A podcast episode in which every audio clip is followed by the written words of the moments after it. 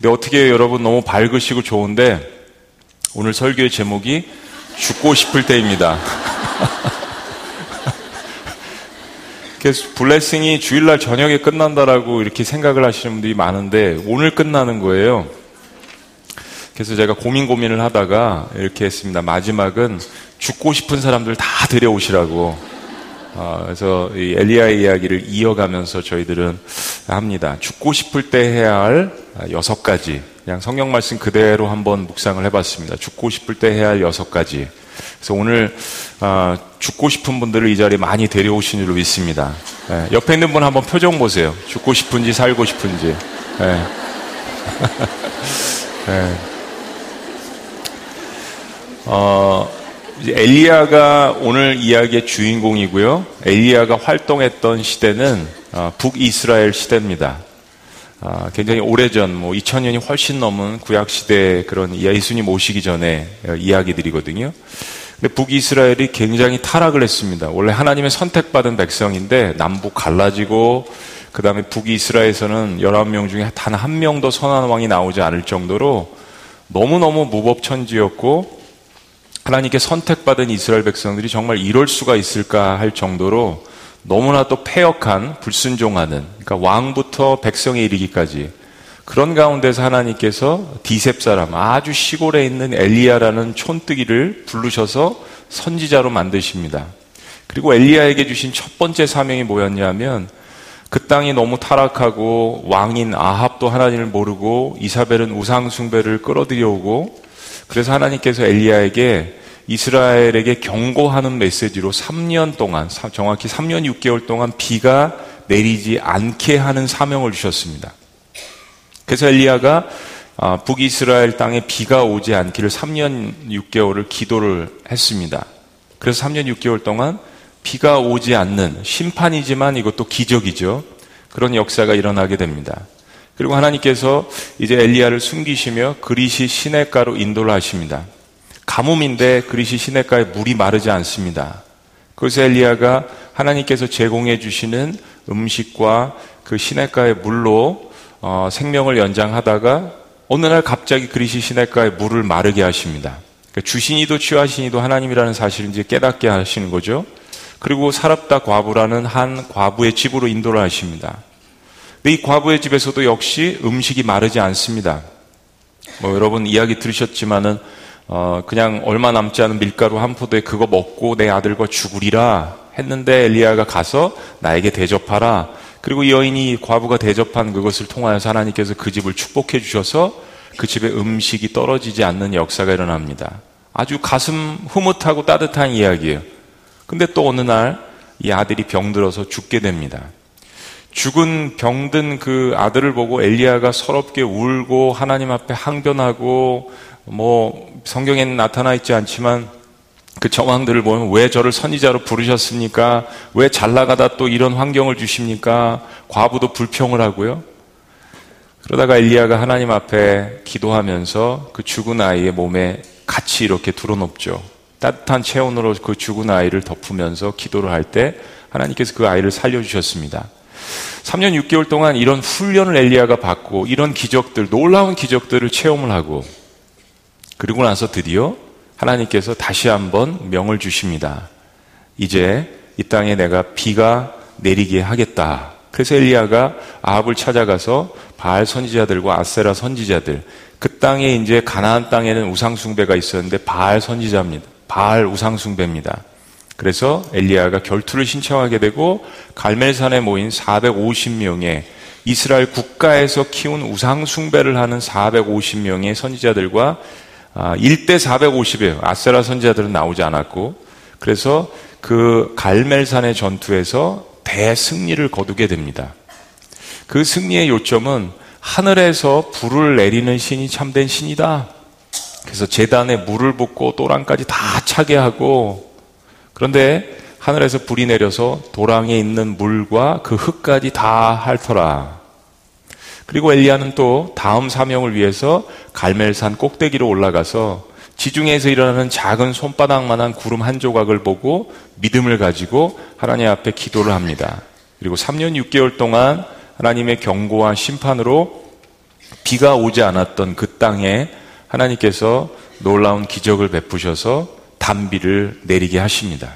자, 이 모든 것이 3년 아, 6개월 동안 엘리야가 경험한 엄청난 기적의 사건들입니다. 한날에 아, 불을 내리게 하고 기도를 통해서 한날에 3년 6개월 동안 가뭄 비렸던 땅에 비를 내리게 한 사람은 이 땅에 존재하지 않습니다. 죽은 사람을 살린 사람도 성경에 보아도 위대한 사람들 가운데 그렇게 많지 않습니다. 자, 그런데 놀라운 반전이 있습니다. 이게 말씀의 배경이에요. 1절 말씀 다 같이 한번 읽어보시죠. 1절 시작. 아합이 엘리야가 행한 모든 일과 모든 선지자를 칼로 죽였는지를 이세벨에게 말하니 예, 아합은 북이스라엘의 왕이고 이세벨은 왕비입니다. 그런데 여러분 보시는 것처럼 아합은 허수아비에 불과합니다. 진짜 무서운 것은 여자예요. 그래서 향수예배 이렇게 여자분들이 많이 나오시는 겁니다. 진짜 무서운 것은 악녀, 악녀 이세벨입니다. 이세벨은 무슨 일인지 갈멜살 전투에 나오지 않았습니다. 아, 아합은 갈멜산에 있던 모든 일을 미주할 고주할 자기 부인한테 다 일러 바칩니다. 뭐 이런 거예요. 여보 나 무서워. 엘리야가 글쎄 개가 와가지고 우리가 길른 국가에서 길른 450명의 바알 선지자들을 다 처단을 하고 기도하니까 글쎄 개가 기도하니까 불이 하늘에서 내려오대. 또 개가 기도하니까 비가 내리지 않겠어? 우리 금쪽 같은 바알 선지자들 다 죽었는데 나 좀 도와줘. 이게 왕이 할 소리입니까? 네? 남자도 아니죠. 왕은 둘째치고 남자도 아닙니다. 네. 이세벨의 반응이 심상치 않습니다. 2절 말씀 다 같이 읽습니다. 2절 시작. 이세벨이 사신을 엘리야에게 보내어 이르되 내가 내일 이맘때에는 반드시 내 생명을 저 사람들 중 한 사람의 생명과 같게 하리라 그렇게 하지 아니하면 신들이 내게 벌 위에 벌을 내림이 마땅하니라 한지라 보세요 역시 여자가 더 강하고 무서운 법입니다 남자는 흙으로 만들어졌고 여자는 뼈다귀로 만들어져서 그렇습니다. 잘 아는 사실이잖아요. 여자가 더 강해요. 더 오래 살고 지구력도 더 강하고 예. 화도 덜 내고 좀 수다를 많이 떨어서 그렇지 강합니다. 보통 이야기 이런 이야기를 들으면 악인이라도 이런 이야기를 들으면 두려워할 거 아니에요. 이 아무리 천하의 이사벨이라도 불을 내려 물을 내려 450명을 혼자서 상대해 그런데 이런 이야기를 들으면 보통 사람은 두려워하는 게 정상인데 이세벨은 분노합니다. 예. 분노합니다. 이게 악인 중에 악인이에요. 이런 역사를 봐도 악인은 꿈쩍하지 않습니다. 분노해요. 그리고 엘리야에게 사람을 보내서 반드시 죽이겠다라고 겁박을 합니다. 근데 아예 시간까지 정해놓고 내가 지금 이야기하는 이 시간 내일 이맘때 너 죽, 죽을 것이다. 라고 엄포를 놓습니다. 그리고 자기가 믿는 모든 신들의 그 이름을 걸고 맹세를 합니다. 자, 그런데 우리를 아주 당황케 하는 사건이 벌어집니다. 그게 3절 말씀이에요. 3절 다 같이 읽습니다. 네, 성경 모르셔도 스토리는 잘 따라오실 거예요. 자, 3절 시작.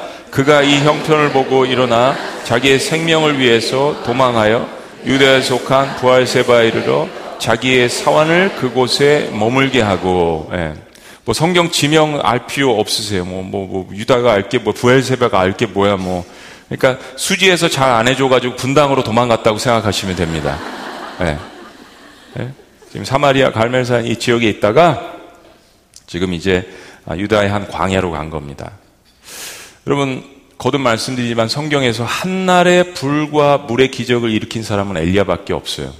그리고 성경에서 죽음을 보지 않고 하늘에 올려간 사람은 에녹과 엘리야밖에 없습니다.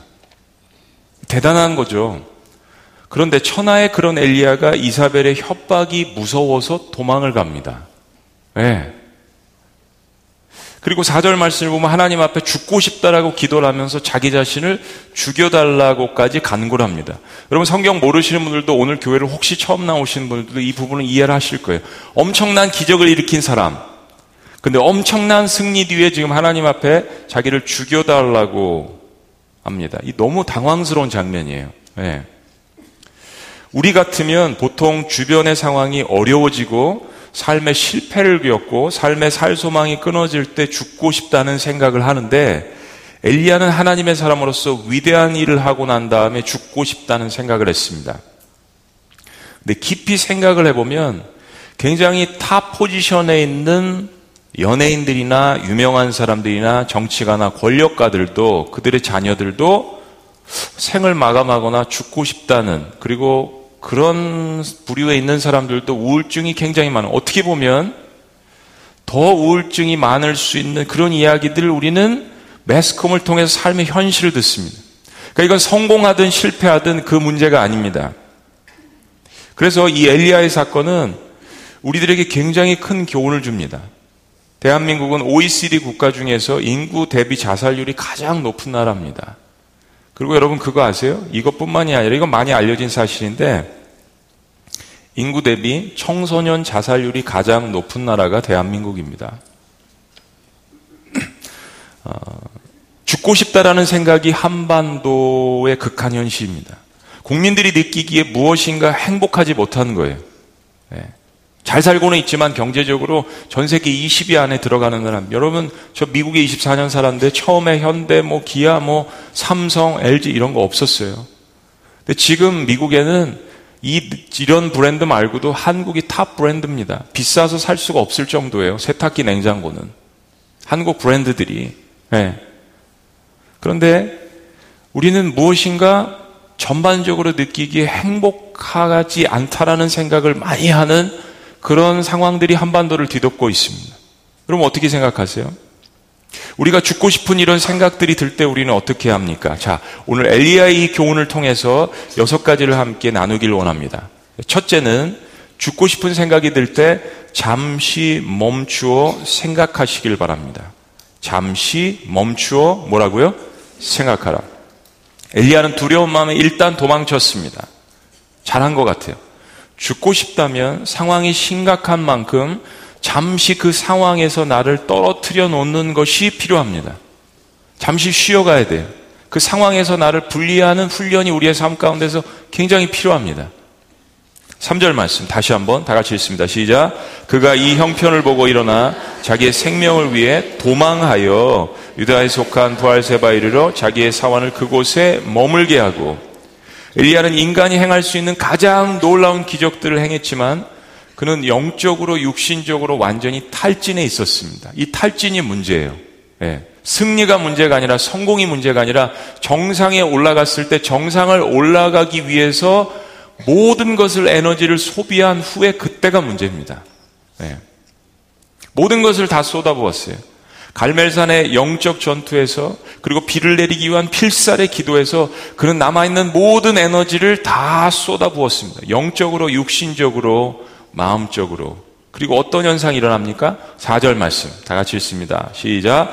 자기 자신은 광야로 들어가 하루길쯤 가서 한 로뎀나무 아래에 앉아서 자기가 죽기를 원하여 이르되 여호와여 넉넉하오니 지금 내 생명을 거두시옵소서 나는 내 조상들보다 낫지 못하니이다 하고 여러분 이것을 꼭 기억해야 합니다. 죽고 싶은 사람만큼 간절히 살고 싶은 사람은 없습니다. 예. 네. 고개를 많이 끄덕이시네요. 죽고 싶어 본 적이 있으신 분들인 것 같아요. 죽고 싶은 사람처럼 간절히 살고 싶은 사람은 없습니다. 죽음을 생각해 본 사람처럼 삶에 대해서 진지하게 생각해 본 사람은 없습니다.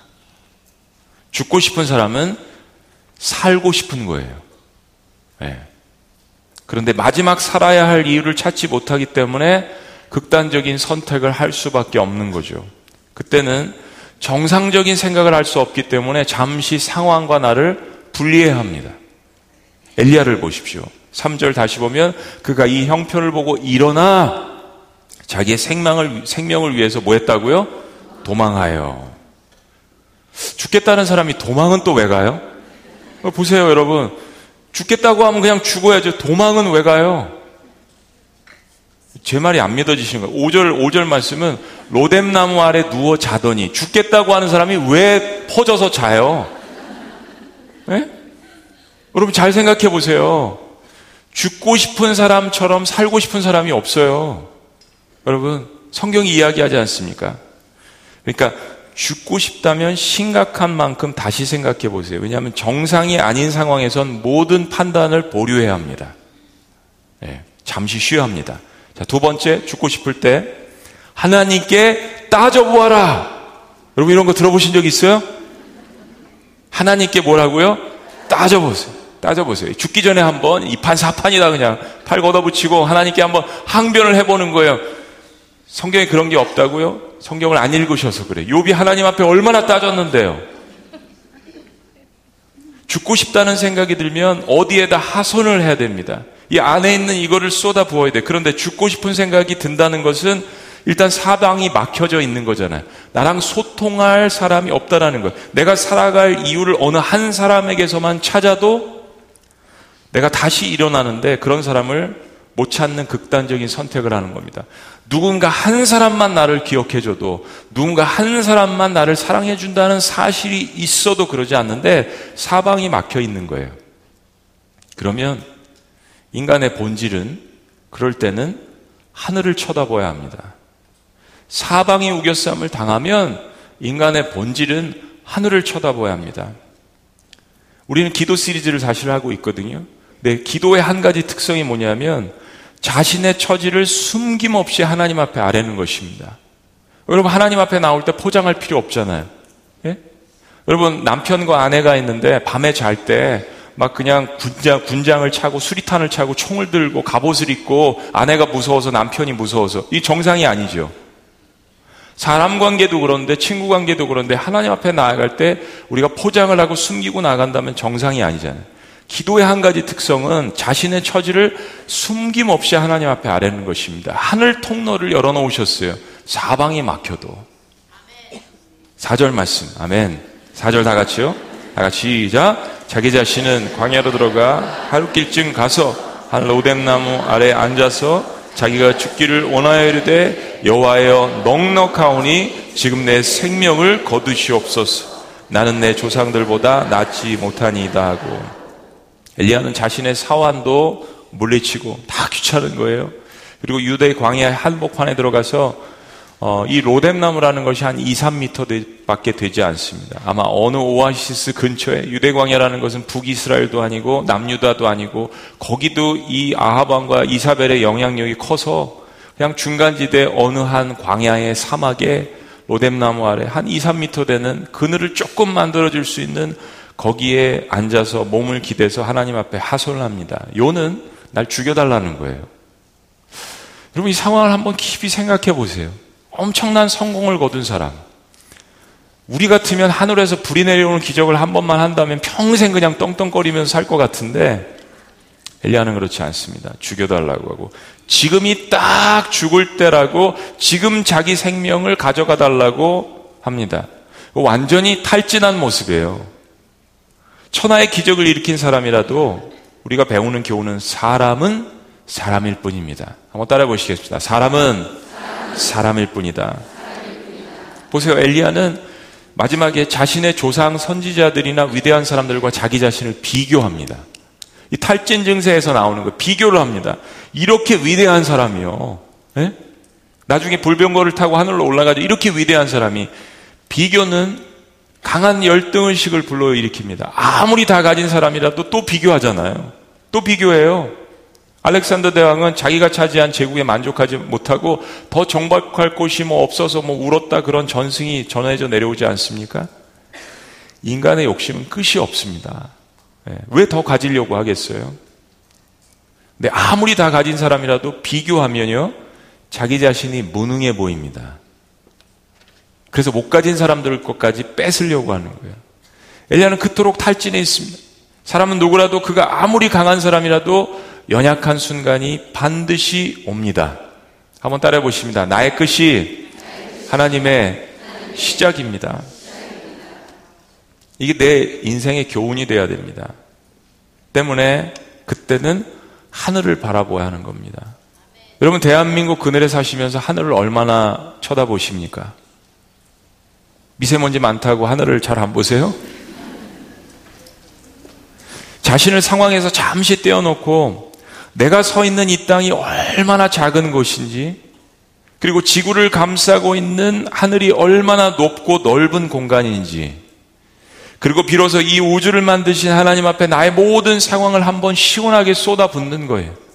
죽기 전에 한번 시원하게 쏟아보세요. 그리고 솔직하게 다 쏟아보세요. 항변할 거 있으면 다 항변하세요. 하나님께 따져보기도 하고, 화도 내고, 짜증도 내보기도 하고, 다 받아주시잖아요. 저 하나님 앞에 짜증냈다라고 죽은 사람 들어본 적이 없어요. 하나님을 저주해가지고 조금 이렇게, 좀 이렇게 한 대 맞은 사람 봐도 하나님 앞에 짜증을 내거나, 그래서 하나님 앞에 맞았다는 사람 본 적이 없어요. 다른 사람은 안 들어도 하나님은 내 상황을 보고 듣고 계십니다. 예. 하나님, 살아계시면 대답을 좀 해보세요.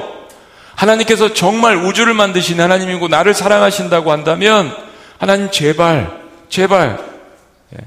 제 상황 가운데 한번 임해주세요. 내일 먹을 양식이 없어요.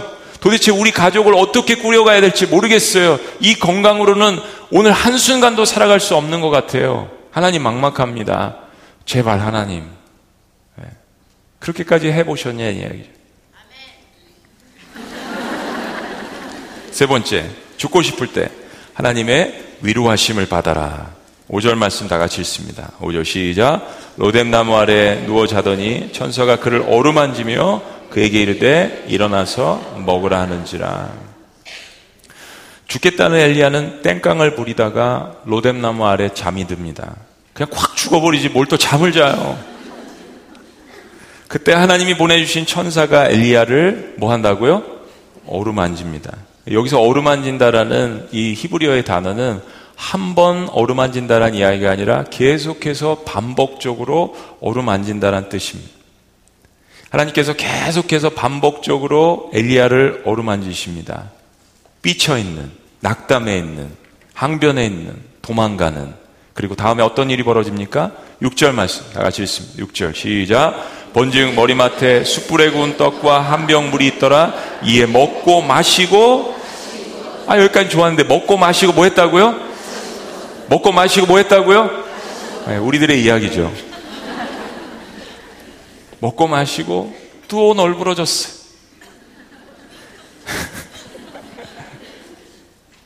두 가지인 것 같아요. 어떤 사람은 죽고 싶고 귀찮으면 안 먹는 사람이 있고, 죽고 싶고 귀찮은데 계속 돼지처럼 먹는 사람이 있고, 이 성격대로 하는 것 같아요. 엘리야는 또 먹고 잡니다. 엘리야가 지난 며칠 동안 영적 전쟁을 하느라 먹지도 마시지도 쉬지도 못한 상태였어요. 이걸 누구보다 잘 아시는 하나님께서 엘리야를 먹이시고 위로하십니다. 엘리야는 하나님께서 준비하신 떡과 물을 마십니다. 여러분 이야기 어디서 많이 기억나지 않으세요? 아버지가 그러니까 아들도 그래요.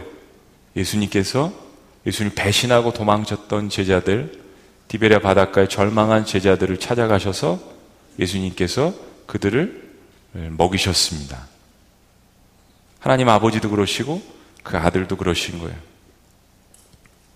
네. 우리 위로하시는 하나님의 모습을 볼 수 있습니다. 자, 엘리야가 드디어 반복적인 이런 것 때문에 힘을 얻어서 일어나 먹고 마십니다. 그리고 또 들어놓습니다. 네, 하나님께서 또 위로하십니다. 7절 다 같이 시작. 여호와의 천사가 또 다시 와서 어루만지며 이르되 일어나 먹으라 내가 갈 길을 다 가지 못할까 하노라 하는지라. 오, 하나님이 걱정도 해 주세요. 네가 앞으로 내일부터 살지 못할까 내가 염려한다. 내가 고민한다. 일어나라 툭툭 치고 위로하시고 삐친 엘리야를 여기 봐라 먹을 것도 갖다 주시고. 하나님의 모습. 네. 하늘을 향해서 울부짖는 사람은 조건이 그거예요. 하늘을 향해서 울부짖는 사람은 어떤 경로를 통해서건 하나님의 위로하심이 전달될 줄로 믿습니다. 하나님은 상처를 싸매시고 위로하시고 축복하시기로 작정되어 있으신 분이에요. 네, 그것을 받는 것은 나의 결정입니다. 어떻게 하실 거예요? 자, 네 번째. 살 것인지 죽을 것인지 결단하십시오. 죽으려면 콱 죽고, 살려면 사람답게 살고, 이것도 저것도 아니고 죽고 싶다 그러고, 잠자고, 죽고 싶다 그러고, 또 먹고, 그게 아니라 살 것인지 죽을 것인지 결단하는 순간이 와야 합니다. 그렇게 살 수는 없잖아요. 선택은 나의 몫입, 나의 문제입니다. 선택의 책임은 그리고 내가 지어야 합니다. 이 길과 이 길 속에서 특별히 죽음과 삶의 기로에 섰을 때는 그렇습니다. 엘리야가 결정합니다. 8절 다 같이 시작. 예 일어나 먹고 마시고 그 음식물 힘을 의지하여 40주 40여를 가서 하나님의 산 호렙에 이르니라. 일어나 먹고 마시고 힘을 의지해서 하나님의 계속적인 보살핌과 위로하심으로 엘리야는 힘을 얻습니다. 그리고 무려 40일을 하나님의 사람 하나님의 산 호렙으로 달려갑니다. 호렙은 어, 신의 산의 또 다른 이름입니다. 모세가 하나님을 만났던 곳, 하나님의 산으로 불리우는 그곳. 여러분도 오늘 선택의 기로에 놓으신 분들이 있으실 것입니다.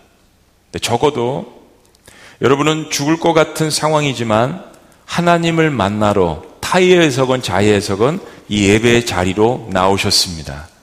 잘하셨습니다. 살 것인지 죽을 것인지 오늘 말씀을 끝까지 들으신 다음에 여러분 마음의 인생에 중요한 결정을 하셨으면 좋겠습니다. 자, 죽고 싶을 때 다섯 번째. 죽고 싶은 원인을 찾아보시기 바랍니다. 죽고 싶은 뭘 찾으라고요? 원인을 찾아보세요. 쉬고 먹고 정신이 좀 들면 상황 가운데서 나를 좀 분리를 하면 힘들게 하는 사람들 속에 나를 좀 분리를 하면 시간과 공간으로부터 좀 나를 분리를 하면 단 5분이라도 기도하면서 생각하면서 내가 왜 죽고 싶은지 원인을 한번 깊이 생각해 보세요. 자, 제가 말씀드린 거는 눈에 보이는 뻔한 원인이 아닙니다. 그 사람 때문에 그 인간 때문에 죽고 싶은 원인을 찾으라는 이야기가 아닙니다. 여러분 잘 생각해 보세요. 내가 그렇게 싫어하는데 그 사람 때문에 죽으면 누구 손해입니까? 내 손해죠. 그 사람이 나를 미워할수록 나는 잘 먹고 잘 살아야 되잖아요. 깊이 잘 생각해 보시면 그 사람 때문에 내가 죽고 싶은 게 아닙니다. 그 상황 때문에 죽고 싶은 게 아니에요. 그 천만 원 때문에 죽고 싶은 게 아닙니다. 내가 천만 원보다 못한 존재입니까? 여러분, 눈에 보이는 상황에서 원인을 찾으라는 게 아니에요. 진짜 근본적인 원인을 찾으셔야 합니다. 9절. 엘리야가 그곳 굴에 들어가 거기서 머물더니 여호와의 말씀이 그에게 임하여 이르시되 다 같이 시작 엘리야야 내가 어찌하여 여기 있느냐 네. 이 말씀을 잘 생각해 보세요 엘리야야 내가 어찌하여 여기 있느냐 삐지고 낙담한 엘리야에게 어찌하여 여기 있느냐 잘 생각해 보세요. 이따 다시 돌아올 거예요. 10절 그가 대답하여 다대 내가 만군의 하나님 여호와께 열심히 뭐 하다고요? 유별하오니 자기가 굉장히 스페셜하다는 이야기예요. I'm so special. 열심히 유별하오니 이는 이스라엘 자손이 주의 언약을 버리고 주의 재단을 헐며 칼로 주의 선지자들을 죽였음이며 상황은 다 맞아요. 네, 오직 뭐라고요? 나만 남았건을 그들이 내 생명을 찾아 빼앗으려 하나이다. 하나님 모르시겠어요? 저만 남았죠. 이스라엘이 이렇게 다 빼앗가고 저만 홀로 남았고 저는 하나님을 진짜 사랑하고 잘 보시면 지금뿐만 아니라 갈멜산의 영적 정투 당시에 놀라운 기적이 하늘에서 내려오기 전에 백성들에게도 똑같은 이야기를 했습니다. 열왕기상 18장 22장 22절. 우린 19장을 보고 있는데 18장 22절 이렇게 이야기합니다. 다 같이 시작. 엘리야가 백성에 이르되 여호와의 선지자는 나만 홀로 남았으니 바알의 선지자는 450명이로다. 그러니까 이게 상황 속에서 삶 속에서 입에 붙어 있던 이야기예요. 나만 홀로 남았으니. 근데 오바다 선지자를 만났을 때 오바다가 동굴에 100명 숨겼다고 이야기 들었죠, 여러분.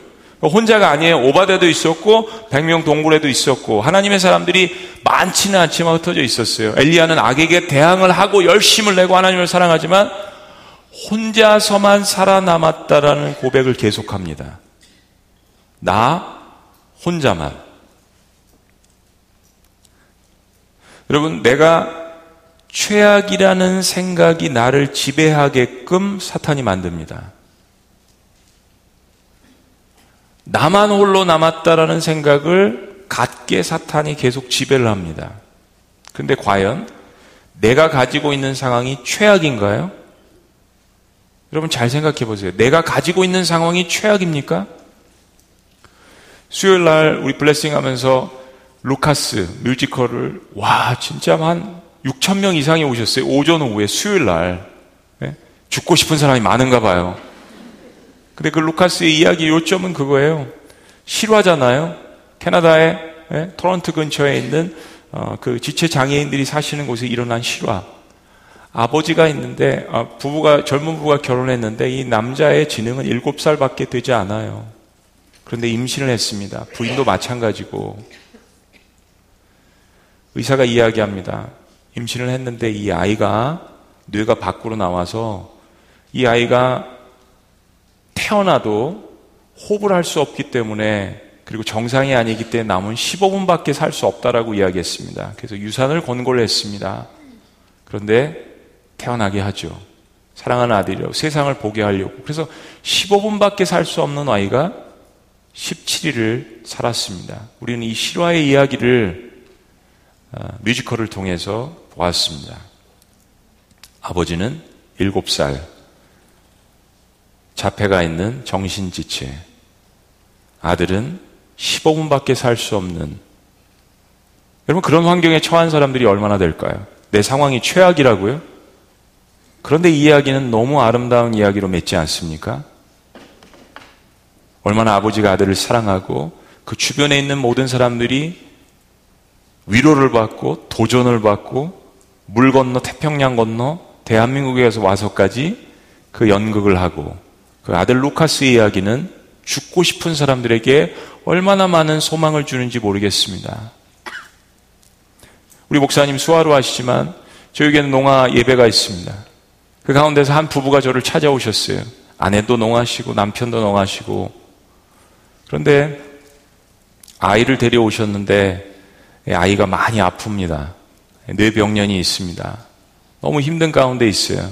그래서 그 아이를 위해서 기도해 주는데 그 두 부부가 하나님 앞에 정말로 엘리야처럼 간구하고 소망을 붙들고 기도하고 전심으로 나아가는 모습을 보았습니다. 상황은 우리가 볼 때도 최악인데 하나님을 사랑하는 끈을 놓지 않고 하나님 안에서 그 어, 기도의 소망을 붙들고 믿음을 갖는 그 두 부의 모습이 저에게도 아름다워 보였는데 하나님은 얼마나 아름답게 보실까요?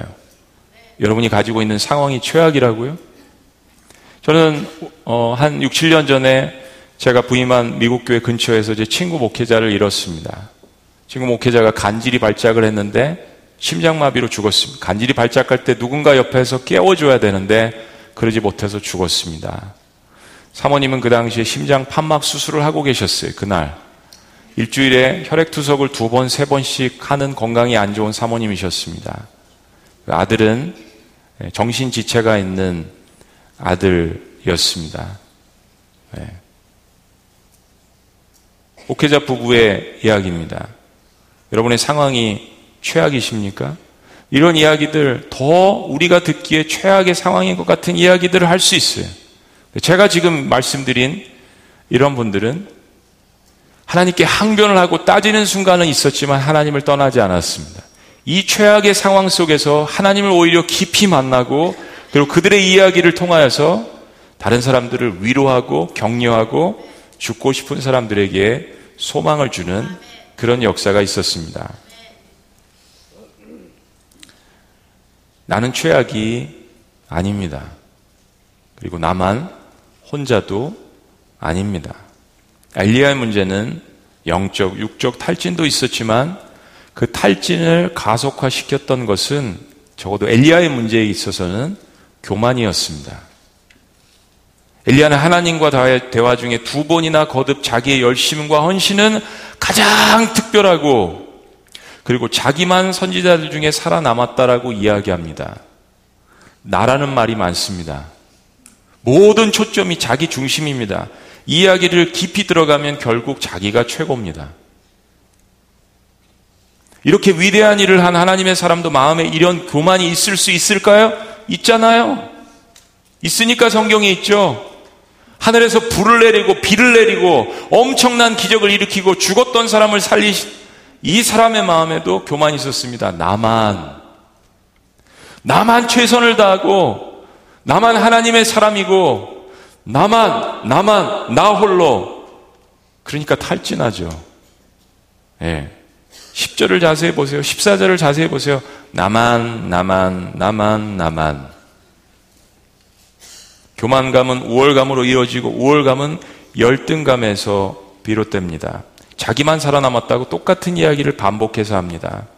죽음을 결심하는 사람들, 나만 혼자라는 생각이 지배할 수 있도록 사탄이 어둠의 세력이 계속 그쪽으로 몰고 갑니다. 네. 야고보는 어, 이 이야기를 후에 해석하면서 엘리야는 우리와 성정이 같은 사람이지만 믿음의 기도로 이처럼 엄청난 기적을 일으켰다고 하면서 우리도 믿음의 기도를 하라고 이야기하죠. 맞는 말이죠, 여러분? 그런데 또한 그렇기 때문에 역설적으로 이야기하면 인간은 자기 자신에게 영광을 돌리면 안 됩니다. 인간은 인간일 뿐이에요. 인간은 자신의 처지를 잘 알 때에만 비로소 상황 속에서 벗어날 수 있어요. 하나님께서는 엘리야에게 그것을 깨우쳐 주십니다. 9절 엘리야가 그곳 굴에 들어가 거기서 머물더니 여호와의 말씀이 그에게 임하여 이르시되 엘리야야 내가 어찌하여 여기 있느냐 13절 똑같은 이야기 엘리야가 듣고 겉옷으로 얼굴을 가리고 나가 굴 어기의 섬에 소리가 그에게 임하여 이르시되 똑같은 말 엘리야야 내가 어찌하여 여기 있느냐 내가 어찌하여 여기 있느냐 이 질문은 죽고 싶어 하는 모든 우리의 인생들에게 물으시는 하나님의 질문이에요. 내가 어찌하여 여기 있느냐? 너는 어디로부터 왔느냐? 너를 만드신 분은 누구냐? 너의 인생의 목적은 무엇이냐? 너는 어디로 가고 있느냐? 우리의 존재론적인 본질적인 질문이에요. 너는 누구냐? 너를 누가 만들었느냐?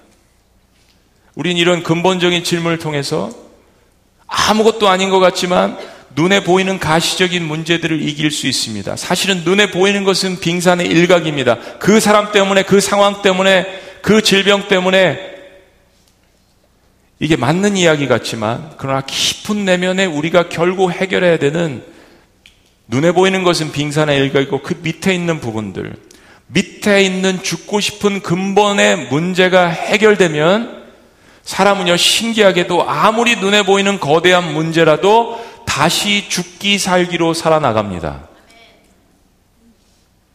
죽음까지 갔던 사람은 다시 일어나면 죽기 살기로 살아갑니다. 죽고 싶었던 마음이면 다시 못 살 것도 없거든요.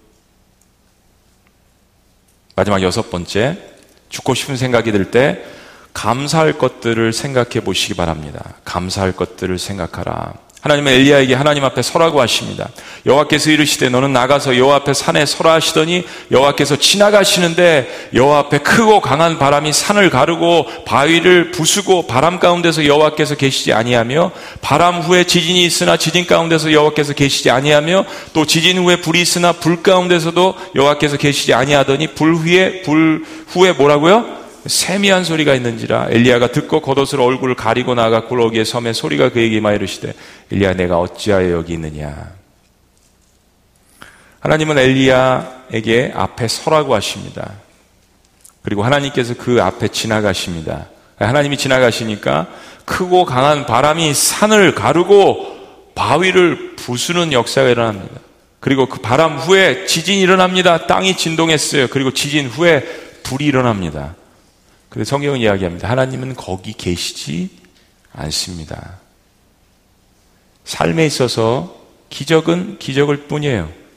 죽은 사람이 다시 살아나도 결국 나이 들면 꼭 죽게 되어 있습니다. 아무리 보톡스 맞아도 시간이 많이 지나면 자연의 법칙이에요. 자연의 법칙. 기적 중에 기적은 기적을 일으키시는 기적의 주체이신 하나님을 만나는 것이 참된 기적입니다. 바람을 보고 바람만 중요시 여기고 불만 보고 불만 중요시 여기고 기적이 일어난 현상만 중요시 여기다가는 그 기적을 일으키신 분이 누구이신지 엘리야를 오늘 이때까지 살게 하신 분이 누구신지 엘리야를 이제까지 이끄신 분이 누구신지를 잃어버릴 수밖에 없는 거예요. 엘리야가 모든 승리 속에서 놓쳤던 부분입니다. 어려운 환경 가운데서도 자신과 함께 하시는 하나님께 감사하지 못했던 거죠. 나만 살아남았다라고 이야기하잖아요. 나 죽겠다라고 이야기하잖아요. 나만 하나님 사랑한다고, 나만 특별하다라고 이야기하잖아요. 아, 특별한 건 맞아요, 하나님께. 그런데 왜 감사하지 않습니까? 하나님, 이렇게 비를 내려주시고, 이렇게 먹을 것을 주시고, 오늘 하루 살아갈 양식을 주신 것, 하나님 감사합니다. 엘리야를 세우시고, 이끄시고, 훈련시키시고, 기적을 부어주신 분이 하나님이라는 사실을 잊어버렸을 때 엘리야는 죽고 싶었습니다. 여러분, 삶에서요, 감사가 빠지면 기쁨이 사라집니다. 공식이에요. 삶에서 감사가 빠지면 기쁨이 사라집니다. 그래서 감사는 능력입니다.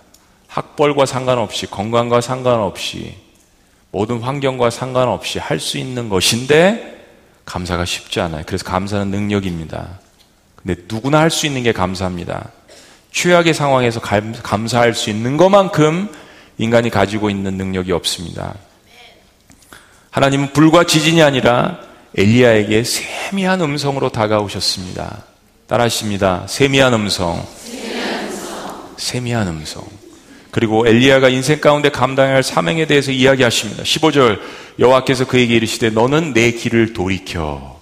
따라하십니다. 너는 내 길을 돌이켜. 길을 돌이키라는 거죠. 내 길을 돌이켜. 엘리야의 이야기는 my way입니다. 나만 I'm alone. my way. 얼마나 많은 사람들이 시납트라가 불른 my way를 보고서 막 감격해하고 남자들은 my way 여러분 그 시납트라가 어떻게 살았는 줄 아세요? 어떻게 삶을 마감했는 줄 아세요? 마이웨이는 결국 죽음의 길입니다. His way. 하나님의 길만이 이 땅에 우리를 보내신 그 하나님의 길만이 우리가 소생하는 길임을 믿으시기를 주의 이름으로 축원합니다. 하나님께서는 우리의 인생을 이끌어 가시는 창조주시오, 구원자시오. 이것은 좋은 환경 속에서뿐만 아니라 가장 끔찍한 환경 속에서 마찬가지입니다. 하나님은 엘리야에게 결정적인 한 방을 날리십니다. 18절 말씀, 마지막 말씀, 다 같이 읽습니다. 다 같이 시작. 그러나 내가 이스라엘 가운데 7천 명을 남기리니 다 바알에게 무릎을 꿇지 아니하고 다 바알에게 입맞추지 아니한 자라. 엘리야는 저 혼자요. 하나님 뭐라고요? 7천 명. 하나님은 엘리야 말고도 폐역한 이스라엘 땅이지만 그곳에 바알이라는 우상에 무릎 꿇지 않은 7천 명을 남겨 놓으셨다라고 이야기합니다. 우리 인생을 착각할 때가 많습니다. 나에게는 능력이 없습니다. 내가 무슨 공기를 만들기를 하나요? 물을 만들기를 하나요? 나는 나의 인생을 선택하고 이 땅에 태어난 것이 아니잖아요. 태어난 날을 선택할 수 없는 인간이 가는 날도 선택하면 안 되잖아요. 아무리 힘든 인생이라도 하나님의 뜻이 있지 않습니까? 15분밖에 살 수 없는 인생이라도 하나님의 뜻이 있다라는 것을 우리는 보았습니다. 오히려 더 큰 뜻이 있습니다. 고난이 큰 만큼 하나님의 특별한 사랑과 은혜가 있습니다. 그걸 맛보셔야죠. 눈에 보기 아무리 비참한 환경 가운데 있을지라도 감사할 환경들을 찾을 수 있습니다. 동물과 인간이 다르다라는 것이 무엇입니까? 억울한 누명을 쓰고 죄를 짓고 감옥에 간 간수라도 그날 자신에게 주어지는 한 조각의 음식에 감사할 수 있는 것이 인간입니다. 우리는 주변에서 나보다 더 최악의 상황 가운데 있지만 오히려 감사로 살아가는 사람들을 보곤 합니다. 네, 여러분. 오늘 마지막에 여러분들에게 귀한 소식을 전합니다. 여러분 삶 가운데 시간적으로나 물질적으로나 건강적으로 쉬어갈 수 있는 여유가 있는 상황이 안 되시는 분들이 많을 것입니다. 죽고 싶은데, 쉬고 싶은데 내일 또 일해야 돼요. 먹여 살려야 되니까 계속 돌아가야 해요. 그런 분들에게 오늘 여러분들에게 참된 안식을 주시는 한 분을 소개합니다. 하나님의 아들이신 예수님, 신분이 하나님이신 하나님의 아들 이 땅에 오셨습니다. 나의 죄를 다 뒤집어 쓰시고자 이 땅에 오셨어요. 그런데 그 예수님도 십자가의 죽음 앞에서 죄가 있으셔서 십자가에 가시는 것이 아니라 나 때문에 뒤집어 쓰시고 십자가에 가셔야 하는데 하나님이 주신 사명이었기 때문에 근데 십자가의 죽음 앞에서 하나님 앞에 기도하십니다. 그것은 나의 죄를 대신하는 죽음이셨습니다. 그것은 나의 두려움을 대신하는 죽음이셨어요. 근데 그분도 십자가의 고난이 너무 감당하기 힘드셔서 아버지 할 수만 있다면 이 죽음의 잔을 옮기어 주옵소서라고 간절히 기도했습니다. 저는 이런 예수님이 너무 좋아요. 여러분, 성경을 사람이 썼다면 이렇게 쓰지 않았을 것입니다. 다른 종교랑 비교해 보세요, 여러분. 누가 이렇게 썼겠어요? 하나님의 아들이 죽음이 무서워서 그게 아픔이 싫어서 하나님 앞에 기도했다라는 것을 여러분 어떻게 생각하세요? 그런데 이야기하십니다. 아버지요, 내 상황은 이렇게 힘들지만 저의 뜻대로 마시고 하나님의 뜻대로 행해 주세요. 인간의 육신의 몸을 입고 이 땅에 오셔서 너무 힘들고 너무 고통스러웠지만 인간이 따를 수 있는 모범을 보여주셨습니다. 죽고 싶을 만큼 고난을 겪을 때 저도 그래요. 제가 바라봐야 되는 것은 기억해야 되는 것은 하나님은 내가 겪는 모든 고난과 상황을 직접 겪으신 하나님이라는 것입니다. 히브리서 4장 15절은 이렇게 이야기합니다. 우리에게 있는 대제사장은 우리의 연약함을, 우리의 아픔을, 우리의 고통을, 고난을 동정하지 못하시는 분이 아니요. 모든 일에 우리와 뭐라고요? 똑같이 시험을 받으신 이로되 죄는 없으시로다. 자, 그럼 인간이 억울해요? 하나님이 억울해요? 하나님이 억울하죠. 우리는 대부분의 고난들을 보면 내가 잘못해서 겪는 고난들이 많아요. 그러지 않은 것도 있지만 그러지 않은 부분 하나님이 책임지실 거고요. 그리고 내 죄 때문에 그런 부분도 책임지시려고 십자가에 돌아가신 거잖아요.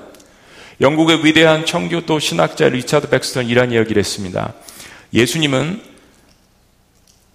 당신이 스스로 지나신 것보다 더 어두운 곳으로 나를 인도하시지는 않는다.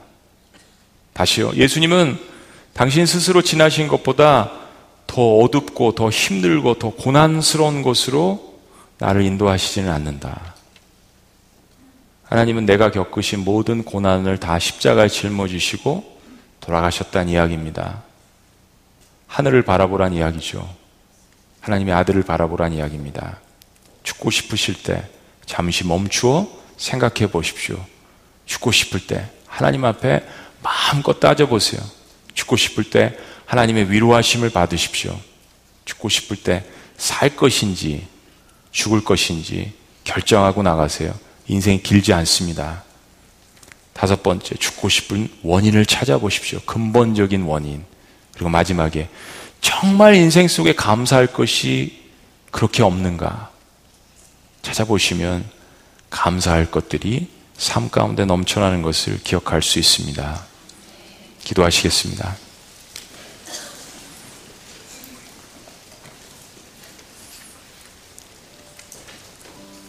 그렇습니다. 성경의 위대한 인물들 가운데에도 죽고 싶다라고 외친 사람들이 많습니다.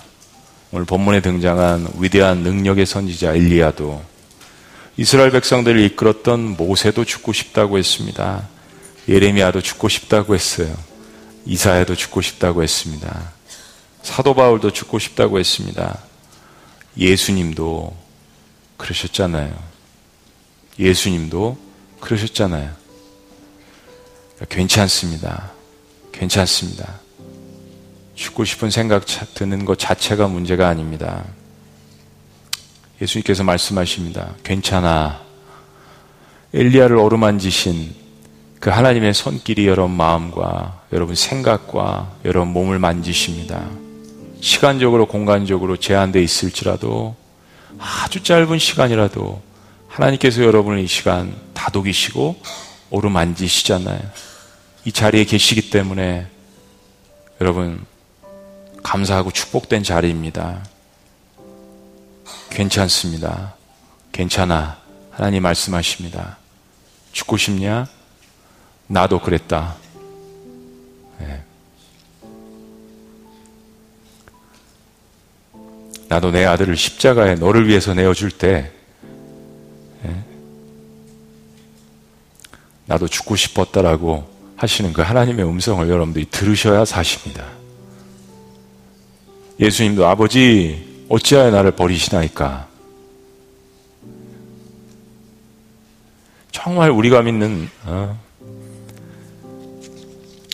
하나님은요, 살아계신 분입니다. 인간의 가장 낮은 고통의 자리까지 오신 그분. 우리 눈을 감으시고 한번 이 찬양 1절 한번 부르셨으면 좋겠어요. 제가 가사를 불러드릴게요. 혹시나 교회 처음 오신 분들은 스크린을 보시면서 하셔도 좋아요. 이 세상에 근심된 일이 많고 참 평안을 몰랐구나. 우리 조용히 한번 가사를 묵상하시면서 한번 부르셨으면 좋겠어요. 이 세상에. 이 세상에 근심된 일이 많고 참 평안을 몰랐구나. 참 평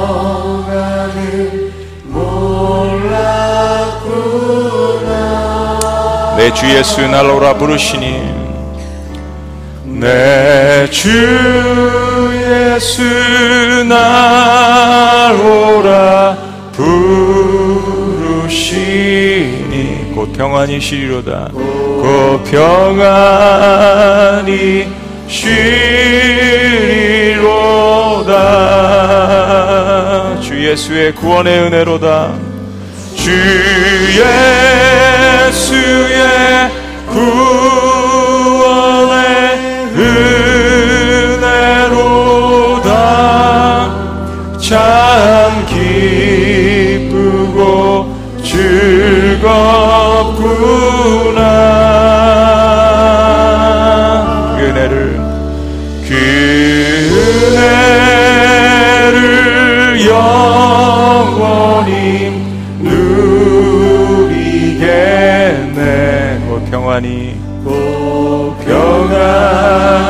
평안이 쉬리로다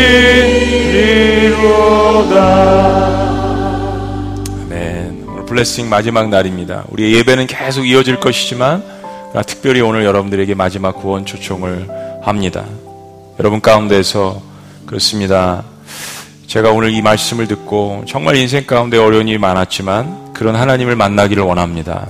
그런 예수님을 만나기를 원합니다. 목사님 말씀 듣고 보니까 정말 참되신 하나님이십니다. 저를 위해서 기도해 주십시오. 저 기도가 필요합니다. 누군가 저를 위해서 눈물로 뜨겁게 기도해 줄 사람이 필요합니다.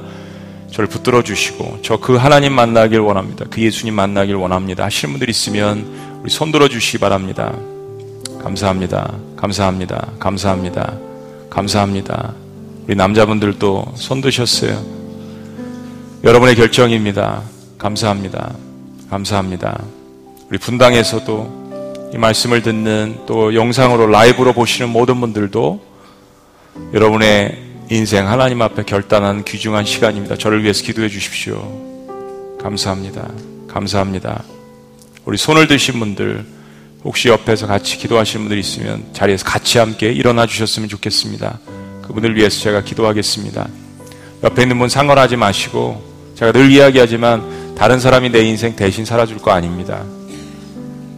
다른 사람들 눈치 보지 마시고 당당하게 하나님 앞에 나가셨으면 좋겠습니다.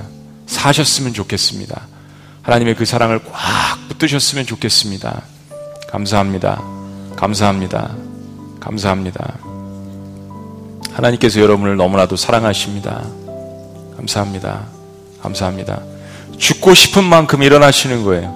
살고 싶은 만큼 일어나는 것입니다. 우리 분당에서도 함께 일어난 분들 위해서 같이 기도합니다. 저를 따라서 우리 모든 분들 함께 기도해 주셨으면 좋겠습니다. 살아계신 하나님, 저 죽고 싶습니다.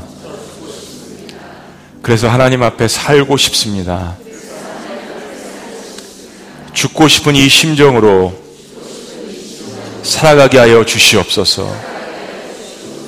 오늘 능력의 선지자 엘리야도 하나님의 아들 예수님도 그 극심한 고난 가운데 죽고 싶은 심정을 가지신 것을 보게 하신 것 감사합니다. 저희가 저에게 큰 위로가 됩니다. 하나님, 제가 너무나도 부족합니다. 죄인으로서 살아왔습니다. 그러나 하나님께서 독생자 예수 그리스도를 통하여서 저의 모든 인생의 죄와 허물을 용서하여 주시옵소서. 하나님 안에서 다시 태어나기를 간절히 간구합니다. 놀라우신 이름 예수님의 이름으로 기도합니다. 여러분들을 위해서 기도합니다. 살아계신 하나님, 이 세상에 근심된 일이 많고 참 평안이 없고 이 세상에 곤고한 일이 많고 쉬는 날 없고 이 세상에 죄악된 일이 많고 참 죽을 일 쌓였습니다. 그러나 하나님 그것 때문에 하나님께서 아들을 보내셔서 나의 모든 죄와 허물을 대신 뒤집어 쓰시고 십자가에 돌아가게 하신 것 감사합니다. 오늘 믿음의 첫 발을 내딛으며 자신의 고난 때문에 하나님께 나아가는 하나님의 잃어버렸던 자녀들을 축복하여 주시옵소서. 저들의 인생을 책임져 주시옵소서. 어차피 모든 사람들이 한 번 죽음을 맛보게 되는데 그러나 그 죽음이 끝이 아닌 죽음 이후에 놀라운 하나님께서 주신 영생의 축복 있는 것을 믿게 하여 주시옵소서. 그리고 천국에 가기 이전에도 이제부터는 하나님께서 나와 동행하시는 놀라운 역사를 경험할 수 있도록 주여 축복하여 주시옵소서. 함께 눈물로 기도하는 사람들이 있다는 것을 기억하게 하여 주시옵소서. 하나님이 이 땅에 세우신 교회 공동체가 있는 것을 기억하게 하여 주시옵소서. 무엇보다도 나를 위해서 죽음으로써 나를 구원하신 예수님께서 나의 친구여 나의 구원자가 되신 것을 믿게 하여 주시옵소서. 놀라우신 이름 예수님의 이름으로 축복하며 기도합나이다. 할렐루야.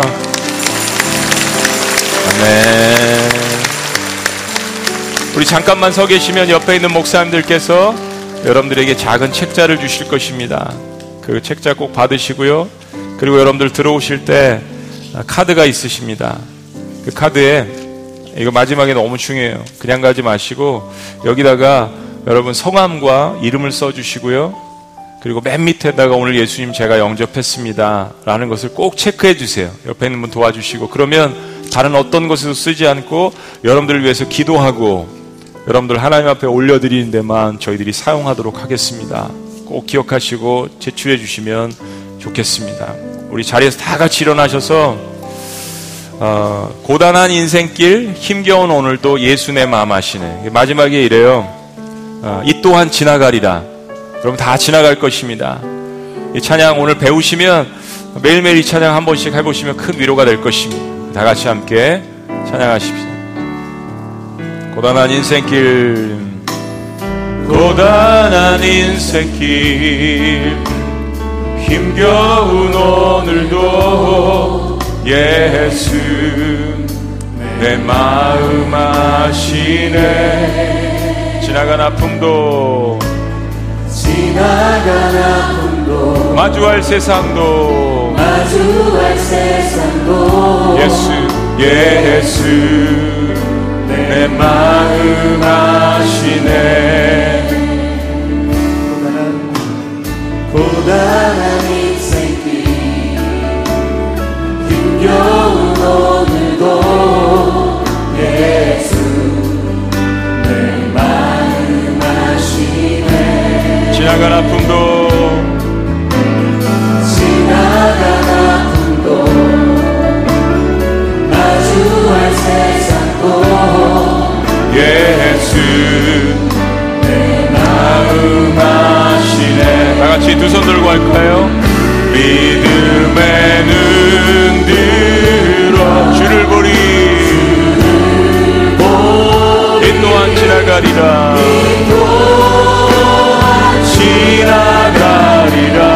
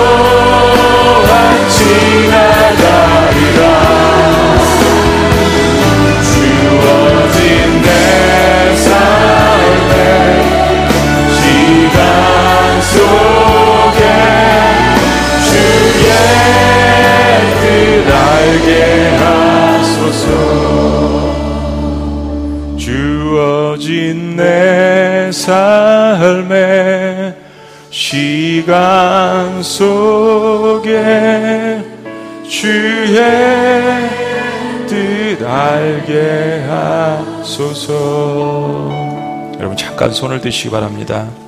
하나님, 하나님의 백성들이 연약한 가운데에서 그러나 믿음으로 자신의 손을 들고 하늘을 바라봅니다.